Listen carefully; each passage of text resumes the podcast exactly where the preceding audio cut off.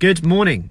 Just finished our sessions in Marlborough advisors today and wanted to talk about planning and, and finding the right diet for you really because most people who who I chat to who come to our sessions and and join the program they've tried everything before be it Weight Watchers Slimming World hi Sarah and they kind of find that hi Ali and they've kind of been through this phase of getting results with like Slimming World or Weight Watchers or something like that and finding it really good that they can eat the foods they love, but then it getting to the stage where because they can eat the foods they love, it almost becomes like I'll just eat more of them and I'll fall into the trap of just eating them to fit them into my allowance, if you like, a bit like calorie counting.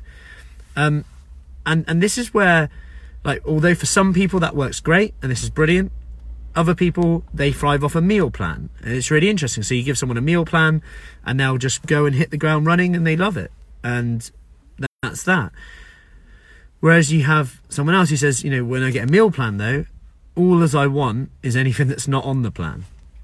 And it's and it's quite fascinating how that goes. So what about and this is something that i kind of work for and i think that and i kind of recommend for people who are in this situation is kind of structure with within a plan. Uh, sorry, flexibility within a plan.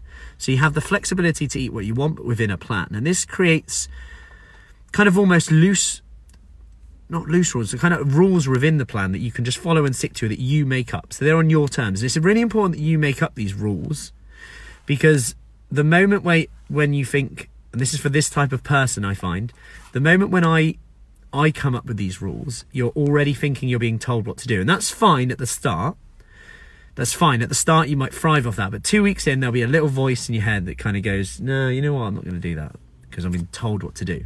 So it's about coming up with your your rule for this. So examples. We're going to kind of work through this now.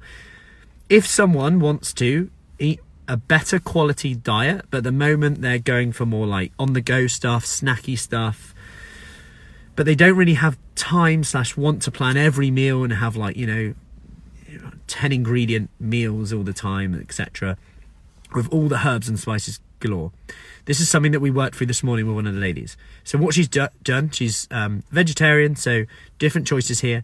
So she has to have her breakfast, which is she's happy with this. She's chosen it. Always yogurt, seeds, protein powder. So she's getting good quality calcium. She's getting good quality protein in the seeds, nuts. So she's getting kind of a good combination of essential fats as well.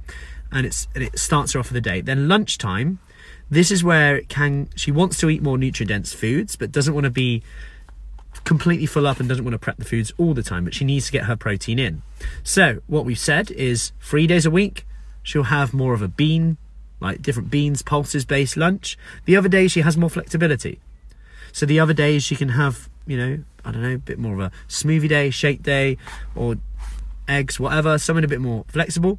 But that just gives her her structure in so that even if she she has like a busy crazy week or she's not like would i plan it then? Should i have it there? Or she has one day where she doesn't feel like she's had a good day. Then she can go well i've had my bean lunches three, day, three days a week. And this just makes sure that because when she has a beans for her lunch she has a more nutrient dense dinner by default. There's lots of vegetables in there etc lots of whole foods so she's going to get a lot of minerals lots of nutrients in there. So then for her evening meal again, she will have another rule around that. But what I'm getting at here is it just sets, gives her structure and flexibility at the same time. And I recommend doing this with things like alcohol, eating out, um, whether you want to, like snacking, for example. So, what works quite handy is to have kind of one rule with your snack. So, you might just say, you know what, instead of going, don't snack, don't snack, don't snack, I'm just going to say, I'm going to, I'm going to snack and I'm going to have this at 2 p.m. Then if you don't want it, give yourself permission not to have it, but just set set a message yourself first thing in the morning. I'm going to have that Snickers bar at 2 p.m. At the end of the day, it's 200 calories. Who cares? Because if you want it, have it. If you don't, don't. Like you just set yourself a rule rather than go be good, be good, be good, be good, and then the chocolates come out and you go, oh, I've been rubbish. Might as well have four, five, six, seven, eight, nine, ten.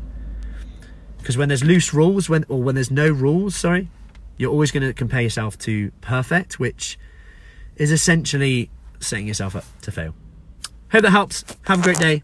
And if you can relate to that, let me know. If, if like you find those rules like that, like in terms of like if you're given a meal plan, you kind of want everything that's not on it, if you're given flexibility, you kind of just eat the foods that because you can have it. All of a sudden, you're like, oh, it's triggered me, and I have to eat it.